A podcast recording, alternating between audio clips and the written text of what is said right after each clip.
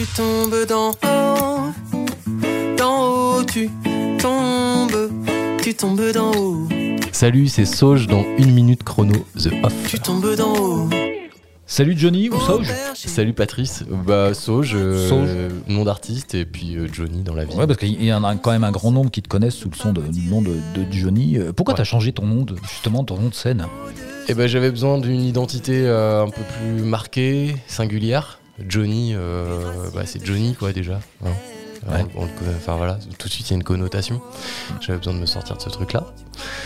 Et, euh, et puis aussi j'avais besoin euh, d'un truc qui fait que quand tu tapes euh, n'importe quoi sur les moteurs de recherche, tu trouves, tu tombes sur moi.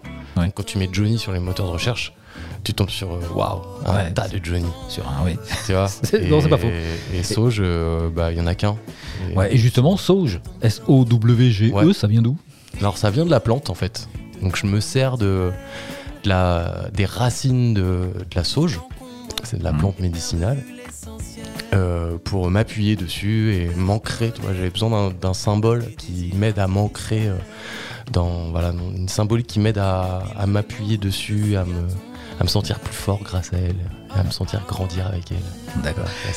On va reprendre un petit peu les choses au début. Ouais, ouais, vas-y, vas-y.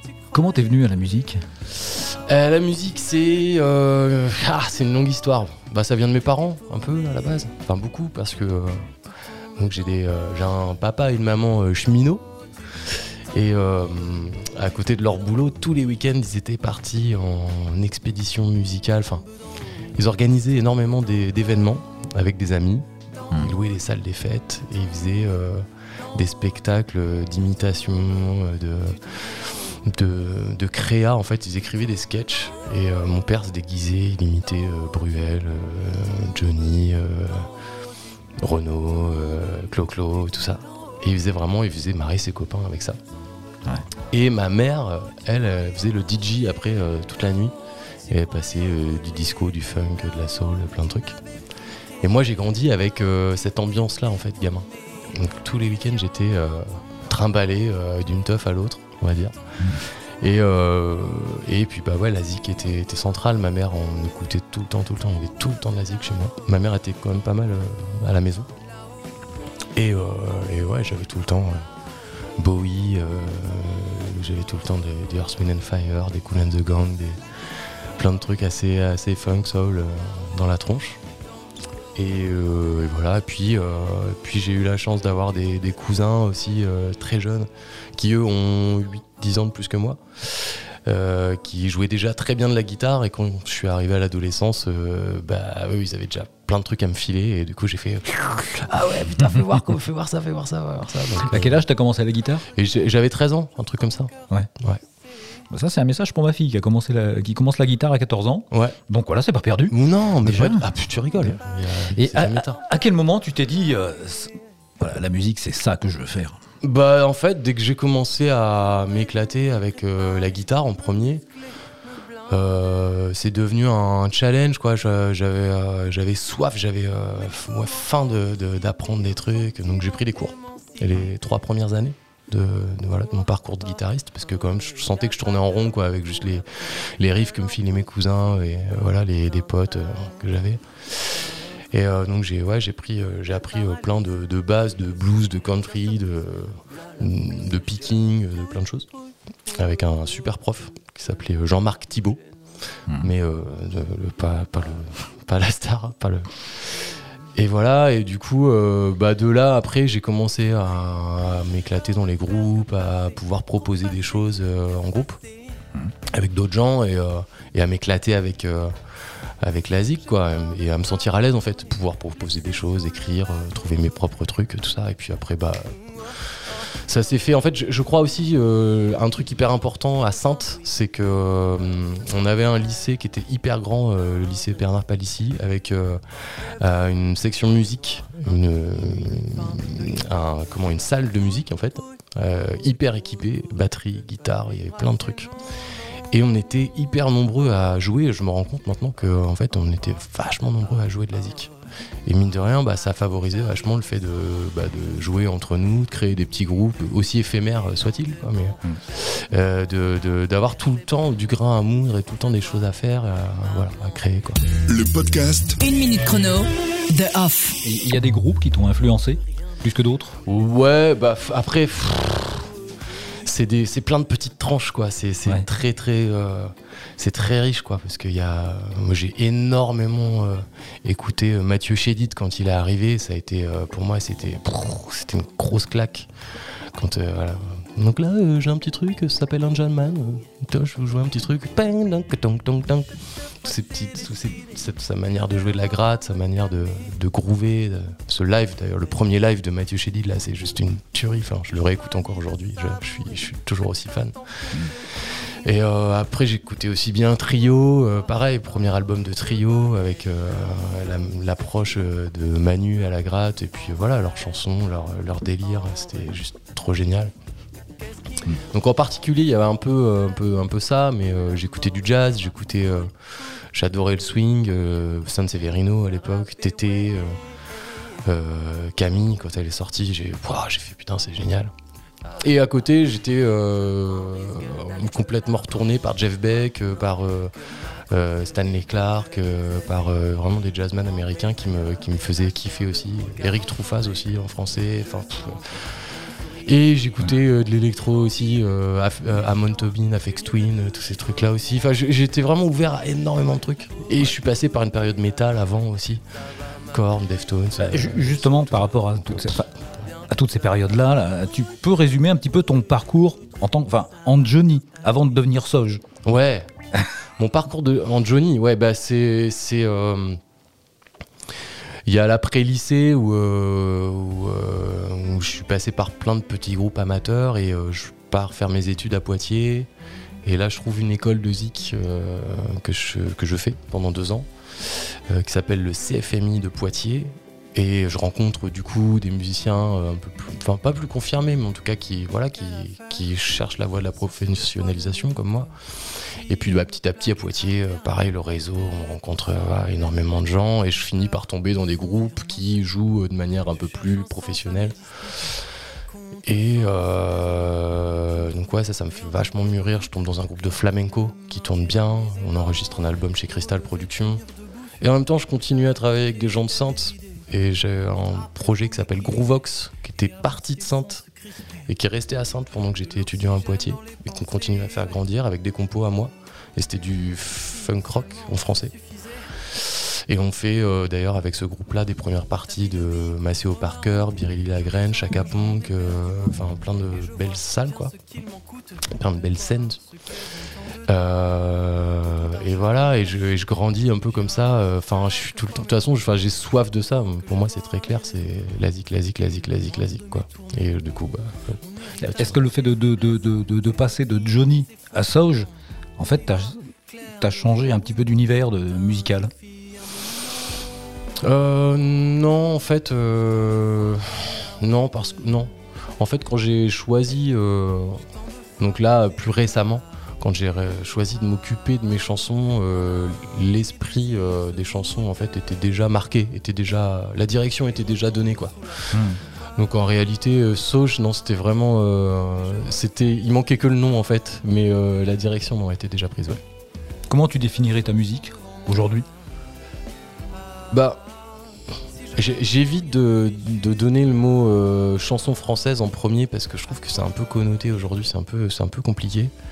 Mais je dirais que c'est de la, de la, ch- de la, de la chanson euh, pop, quoi. Euh, pop soul, chanson pop soul, c'est pas mal. hein, non Il y a un petit peu de funky derrière. Ouais, un peu de funky, un peu de. Ouais, il y a, il y a- ouais. Mais bon, si on devait résumer, je dirais un truc comme ça. Quelle affaire? Sentir le poids de mes doutes comme s'il me plaquait à terre la tête au sol en pleine lutte. Mes peurs me font vivre un enfer. Je cherche un sens à mes disputes, mais contre-sens désolant. Je ne trouve rien comme clé de voûte, rien qui ne maintienne mes élans. Me relever, tenir debout sur chaque pied, tel des idées. Mot après mot, m'équilibrer et avancer sans se crisper. De l'oxygène dans les pensées, ouais. Seulement ça suffisait. Une minute chrono, The Off. Bah, justement, cet album, il s'appelle euh, Un être. Il y a un espèce d'un petit peu de. de- de- euh, il n'y a pas un double sens, en fait, dans le titre de l'album. Alors, Être un. Être un, être un ouais. Ah, être bah, un ou être un. Bah, il y, a un- il y a une recherche en tout cas de.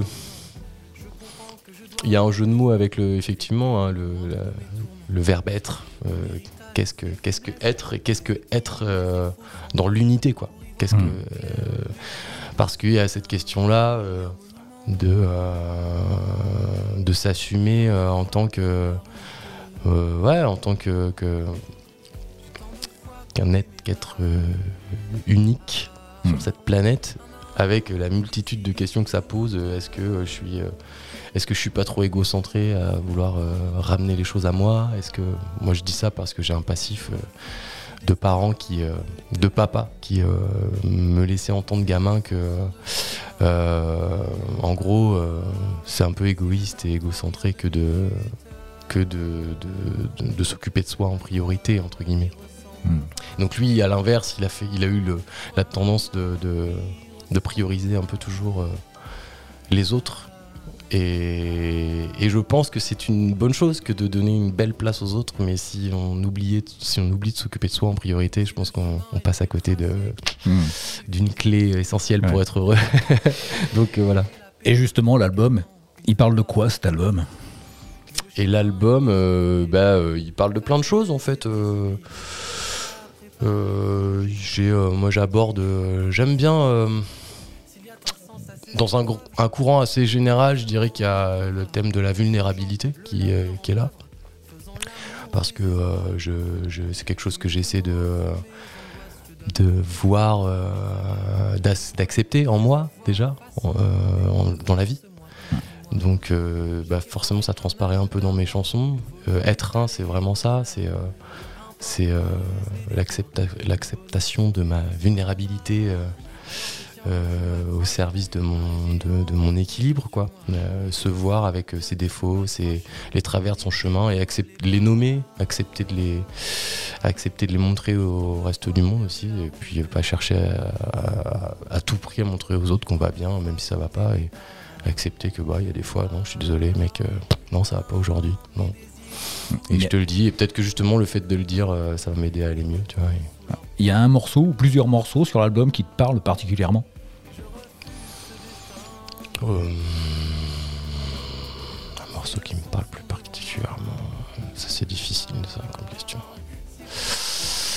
Bah, peut-être celui-là, ouais. Tu vois, d'ailleurs, c'est pas pour rien si j'ai j'ai donné. euh, si si l'album est éponyme à cette chanson, Être un. Je pense Mm. que c'est, ouais, c'est, pour moi, c'est la chanson. C'est un peu le point de départ, cette chanson, de l'album. Donc, c'est vraiment euh, cette, euh, cette quête-là de sens et d'unité et d'assumer qui on est. C'est. euh, c'est le point de départ de cet album en fait. C'est ce qui m'a permis justement de l'assumer un peu jusqu'au bout quoi. Et de mettre tout le chemin, d'ouvrir un peu tout, tout le chemin après de, de sa réalisation et, Ouais. et d'y croire quoi. Je suppose qu'il n'y a pas eu que 12 titres qui ont été euh, maquettés, on va dire. Euh, Ouais non, ouais ouais, il y avait d'autres. euh, comment comment tu arrives à faire le choix Justement, bon, allez, on va prendre que cela, que, que ces 12-là, parce que je crois qu'il y en a 12 sur l'album. Ouais, il y en a 12 ouais. Euh, on va mettre que ces 12-là euh, sur, sur l'album. Bah, Il y, a, y a le choix de la musique déjà, euh, d'essayer de trouver une cohérence globale des 12. Tu sais, tu te dis, bon, attends, si je mets que. Euh, si je mets 6 morceaux avec des tempos un peu similaires et euh, des trucs qui tournent un petit peu avec les mêmes patterns et les mêmes des tonalités qui sont trop proches ou des choses comme ça, euh, bah va y avoir une espèce de, de, de- de récurrence, un truc qui va voilà qui va qui va le rendre redondant et ça on va éviter. Et puis les thèmes, quoi, euh, les thématiques abordées aussi. Moi, je, en fait, je le fais beaucoup au feeling, quoi. C'est- Je, Ouais. je- je- ça se fait un peu dans ma tête comme ça, clac, clac. Ouais, tiens, plutôt celle-là, plutôt celle-là. Il y en a beaucoup qui sont restés sur le bord de la route des, des titres? Non, il n'y en a pas tant que ça, parce que euh, j'avais déjà des, des choses qui étaient un peu, euh, un peu vieillissantes et qui, d'office, de toute façon, euh, euh, voilà, étaient, étaient un peu éliminées. Euh, donc, euh, non, non, j'en ai laissé euh, trois, en fait. Une minute chrono, The Off. C'est quoi ton processus de, créa- de, de- de- de création? Tu commences par la musique, tu commences par les, bah, Je- tu commences par les paroles? Ouais, bah en fait, ça, ça c'est un truc qui a vachement évolué. euh, parce que moi, j'ai écrit euh, depuis euh, l'adolescence. euh, j'ai eu cette espèce de, de besoin fulgurant de mettre sur le papier euh, mes émois et mes, mes travers, euh, ce qui, tout ce qui me débordait émotionnellement. Euh, donc c'était complètement désorganisé et ça sortait comme ça sur le papier, paf, paf, paf, paf, paf. Et, euh, et parfois, magie, euh, j'arrivais à adapter ça pour en faire une chanson. Et aujourd'hui, euh, j'utilise un procédé complètement inverse, c'est-à-dire que je, je pars d'abord de la musique. Et, en, et vraiment, quand je dis que je, pars de la musique, c'est que souvent, carrément, je, je pense mon couplet, mon refrain, mon pont, euh, tout mon développement musical, mon arrangement avant. Et au fur et à mesure que je développe mon, voilà, ma trame, euh, j'ai des idées de thèmes qui viennent, euh, mais je laisse le truc un peu euh, planer pendant un petit moment jusqu'à ce que je sois sûr que le thème que je vais employer, tiens, ça va être celui-là parce qu'il y a un mot qui, me plaît bien pour le refrain, il y, a a un mood, il y a un truc. Et après, une fois que j'ai trouvé mon thème, là, je, bah, je commence à écrire des trucs, j'essaye des choses. Et euh, du coup, je suis dans la. J'ai une contrainte très forte, c'est que vu que j'ai déjà ma musique en tête, j'ai déjà toutes mes prosodies aussi, j'ai déjà tous mes pieds qui sont pensés. Donc euh, il faut que je me j'arrive j'ai cette contrainte là forte de bah, de rester dans les dans les dans le cadre de, mes mélodies quoi. Donc du coup c'est un exercice qui est assez dur mais qui est ouais, qui voilà qui est cool. Il y a déjà eu un clip qui est, euh, qui est sorti qui s'appelle de de tomber d'en haut. Ouais, tombe ouais. C'est- il, est, il est fait en animation. Tu peux en dire un peu plus sur euh, justement la création de ce, Ouais, de ce clip Bah, carrément. Bah, en fait, c'est un. c'est- J'ai eu la chance d'être euh, en relation avec euh, le LISA, le lycée euh, de l'image et du son de- d'Angoulême. Et j'ai envoyé un mail euh, via une, une amie euh, à euh, donc la responsable de, de Handmade euh, 3 là, donc euh, cette classe qui s'occupe justement de faire euh, du stop motion. Et euh, parce que je souhaitais à la base faire un clip en stop motion avec mes petites mains, mais je me suis rendu compte que c'était un peu long et que j'allais pas y arriver euh, dans les temps euh, raisonnables. Et donc, j'ai lâché prise et j'ai donc j'ai trouvé cette solution là. Et euh, la responsable, Aude, a écouté mon travail. Elle a fait ah ouais trop bien, je kiffe ce que tu fais. Vas-y c'est parti, je propose aux élèves l'année prochaine. Donc ça s'est fait sur l'année euh, 2021 en fait. Euh, donc en septembre 2021, euh, les gamins ont commencé à. Enfin, les gamins, les, enfin, les troisième années euh, de cette section-là ont commencé à travailler sur, ma chanson et je les ai accompagnés pendant un an sur la création du coup du clip. Donc il y a eu quatre propositions de clips complètement différentes, dont trois qui du coup qui sont restées sur le côté que je n'ai pas montré, mais il y a trois autres propositions qui existent qui sont complètement différentes de ce que j'ai gardé du coup. Voilà. Et c'était juste génial de voir tout le processus euh, créatif, euh, toutes, euh, le- voilà, toutes les contraintes auxquelles ils étaient soumis pour, pour, hein, pour faire ça. Et voilà, je suis- j'ai suivi un peu les différentes étapes d'évolution. Je donnais mon veto, je donnais des indications, j'ai donné plein de, plein de matériaux aussi pour, pour, les, pour les guider au départ. Donc c'était ouais, c'était vachement bien. On va parler un peu de la pochette. Ouais. Alors c'est toi sur la pochette. C'est Ouais. tout à fait. Est-ce que tu peux nous en parler un petit peu? Parce Ouais. que, euh, Bah. qui, qui- qui a créé la pochette euh, Alors Parce la qu'il y a un fil qui passe tout autour. Enfin voilà, il y a tout un. Ouais, c'est ça. En fait, c'est euh, bah, ma compagne, euh, Maëlle Fournier, qui euh, s'est improvisée. Je, vais, je dis improvisée parce que vraiment, c'est pas un truc euh, qui est euh, euh, dans, dans ses cordes à la base de, de travailler sur, en digital comme ça. C'est-à-dire que c'est vraiment euh, quelque chose qu'on a fait sur Photoshop. Et elle, euh, c'est, euh, on va dire qu'elle est, euh, elle très très bonne aquarelliste, très bonne dessinatrice. Elle, a une, patte, un, feeling, un sens de l'esthétique hyper développé. Et du coup, bah, souvent, tout ce qui touche à l'esthétique euh, autour du projet, euh, souvent je la, je la sollicite pour dire Ah, qu'est-ce que t'en penses de ça, tiens, cette photo, euh, ce machin, ce truc-là. Et donc, euh, en toute logique, la pochette, euh, bah, c'est elle qui a, qui a filé par, euh, qui a fini par donner un peu ses, ses- voilà, ses, ses envies aussi Mhm. vis-à-vis de ce que euh, moi je lui, je, lui, je lui donnais aussi comme, comme, comme désir quoi. Et, euh, et puis est arrivé le moment où au final on s'est dit bah vas-y bah euh, fais-le quoi, fais, fais les illustrations à l'intérieur, fais euh, c'est toi qui, qui t'occupe de toute la, charte graphique du truc et voilà. Et donc elle a fait ça et je suis super content parce que c'est très euh, c'est sensible, c'est c'est touchant, c'est beau, c'est simple. Et ça, c'est voilà, ça, ça me correspond complètement. J'adore. J'ai peur de ne faire que passer, trop passer, très passer.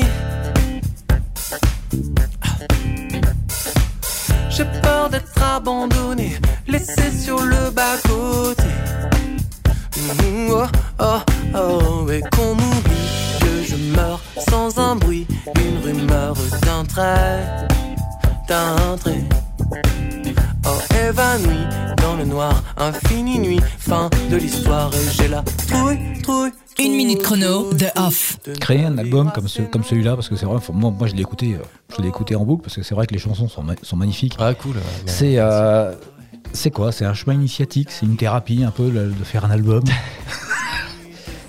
Ah on, bah, va, on va pas rentrer dans le test de Rorschach qu'on a fait euh, avec les Jive Me, euh, euh, pour ceux qui Oui, écouteront. ils ont fait ça. Ouais, c'est génial. Bah souvent, ouais, j'ai entendu ça. Euh, souvent, on dit que le premier album, c'est un peu ça, c'est un peu euh, une, quête. euh, Enfin, c'est un peu un déballage de soi, quoi. Euh, c'est pas faux, ouais, je pense que euh, moi, je, je- mes chansons, en tout cas à l'heure actuelle, mais je pense que le deuxième album, il y aura quand même toujours un peu ça. Ouais. Parce qu'au final, je crois que je, je me rends compte que je continue quand même à avoir besoin de traiter des thèmes qui, voilà, qui traitent de, de, de l'ordre du, du- du psychique, du bien-être, du développement de soi, quoi. Ouais. Et euh, moi, j'ai besoin de ça.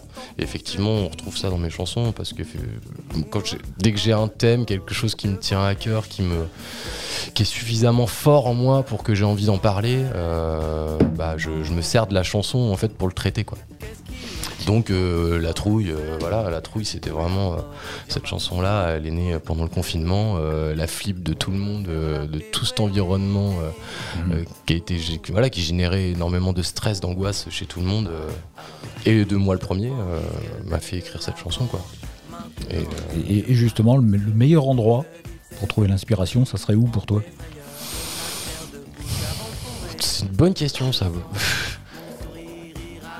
J'aime bien les endroits où il y a du monde, bizarrement. Hmm. J'aime bien euh, être à un café, à la musardière, voir passer les gens. Et... Mais le problème, c'est que vu que je suis à Sainte, c'est compliqué parce que vu que je connais beaucoup de monde, bah, souvent on vient me voir et machin, donc je peux tu pas restes trop. pas, ouais, euh, voilà. Tu restes pas tranquille. Mais ouais, anonyme euh, dans, dans, un, dans un café euh, d'une grande ville, j'aime bien, mais je suis pas mal chez moi aussi, à la lumière de ma fenêtre, Ouais. avec mes petites plantes. et- Comme tu, tu le disais tout à l'heure, en fait, tu as, partagé la scène avec, euh, enfin, dans tes débuts avec Marcelo Parker, Chaka Punk. Euh, C'est quoi ton meilleur souvenir justement de, ces- de, de- de ces premières parties? Bah, euh, il y a eu un moment génial, c'était justement après, après le- la, la session de Maceo Parker. Il y a son bassiste à l'époque, c'était Jérôme Preston, un américain, hein, de toute façon c'était tous des américains. Euh, et le mec en fait était trop chaud. Et euh, contrairement à toute la clique de Maceo, parce qu'ils étaient une dizaine sur scène, euh, eux sont tous partis avec leur tourbus euh, se reposer à l'hôtel, voilà. Et lui, il était trop chaud et il a envie de jammer après, après la scène, quoi. Donc on a fait une grosse jam avec lui pendant une heure et demie. euh, Il a sorti sa basse et on est allé chercher un ampli, on a sorti des grattes, on a fait la fête avec lui, c'était trop bien. Ça, c'était- et ce qui est énorme, c'est que ce mec-là, euh, je suis toujours en contact avec lui. Il suit ce que je fais euh, des États-Unis et moi cool. je suis ce qu'il fait aussi. On s'envoie, il me souhaite tous les ans bon anniversaire, on est en contact. Ouais, c'est génial. Ouais, c'est beaucoup. Ouais, c'est clair. On va arriver à la dernière question, alors ce qu'on va appeler la question bête. Pas tant que ça en fait, hein, comme je dis Bah même à chaque fois. hein, question bête. Attention, ton titre de la honte, celui que t'écoutes en cachette. Ah, tu- ouais, j'y ai droit. T'as t'y as droit. Ils sont malins. Ah, les titres de la honte. Euh, Attends, à quoi je pensais euh, Il y avait un truc. euh, Je sais pas pourquoi je pensais à. C'est quoi C'est. euh, Comment il s'appelle Et comme l'oiseau. C'est qui ça Fugain Fugain, Michel oui. Fugain. Ouais, Fugain. Bon, c'est pas tellement Ouais. la honte, mais euh, ouais. Eh, déjà, euh, j'ai pas parlé euh, de, de- de- comment il s'appelle Sardou, donc euh, ça va. Le lac du Connemara, truc. Ouais, voilà, non, ça non, ça non, euh, voilà. Ah. Ouais, voilà, peut-être un truc comme ça. Non, sinon j'ai euh, Chantal Goya qui me vient à l'esprit, je sais pas pourquoi, tu vois, le papa mille pattes, un truc comme ça. Mais parce Ouais, que gamin, je me suis ouais, grave bouffé, tu vois. Et genre, non, mais des fois, je- c'est régulier que je- j'ai des mélodies de, de Chantal Goya qui me viennent en tête. Je les écoute pas, mais, mais c'est là, quoi. Qu'est-ce qu'on peut te souhaiter pour la suite? Bah, euh, des belles scènes. Plein Plein de belles scènes, ouais, des, des, beaux, voilà, des beaux endroits avec plein de gens et une adhésion plus forte euh, bah, d'un public euh, grandissant. Ça Super. serait, serait bon ça.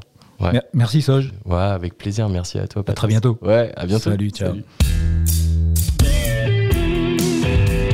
Le podcast Une minute chrono de Off.